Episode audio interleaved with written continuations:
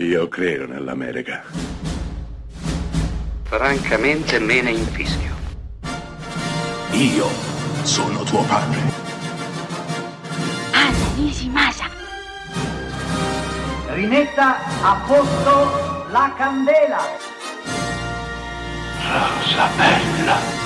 Nanni Loi ha rivoluzionato la televisione italiana creando Specchio Segreto, la versione del bel paese di Candid Camera. Non solo, sempre in quegli anni ha creato un programma televisivo intitolato Seconda classe, in cui una troupe nascondeva una cinepresa, dei microfoni in uno scompartimento di un treno e grazie a degli attori riusciva a far parlare di sé i passeggeri dei convogli di seconda e terza classe che attraversavano il nostro paese. Ecco così che l'Italia di quegli anni si raccontava, maestre fuori sede, pendolari, storie umili, piccole, che raccontavano però quel paese, quell'Italia e quegli anni.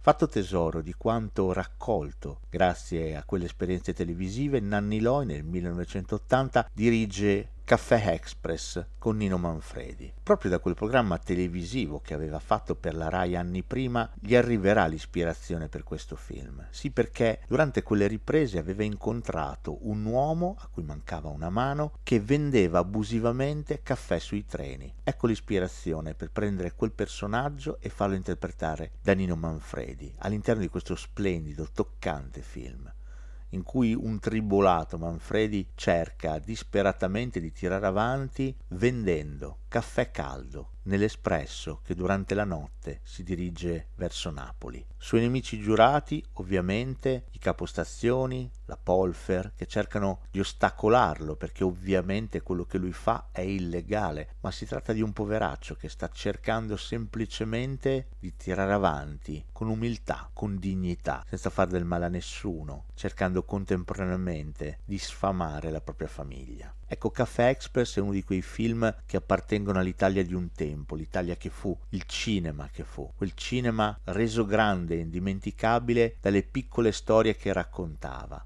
non di borghesi annoiati alla disperata ricerca della felicità, ma storie di persone vere in un'Italia più vera che mai.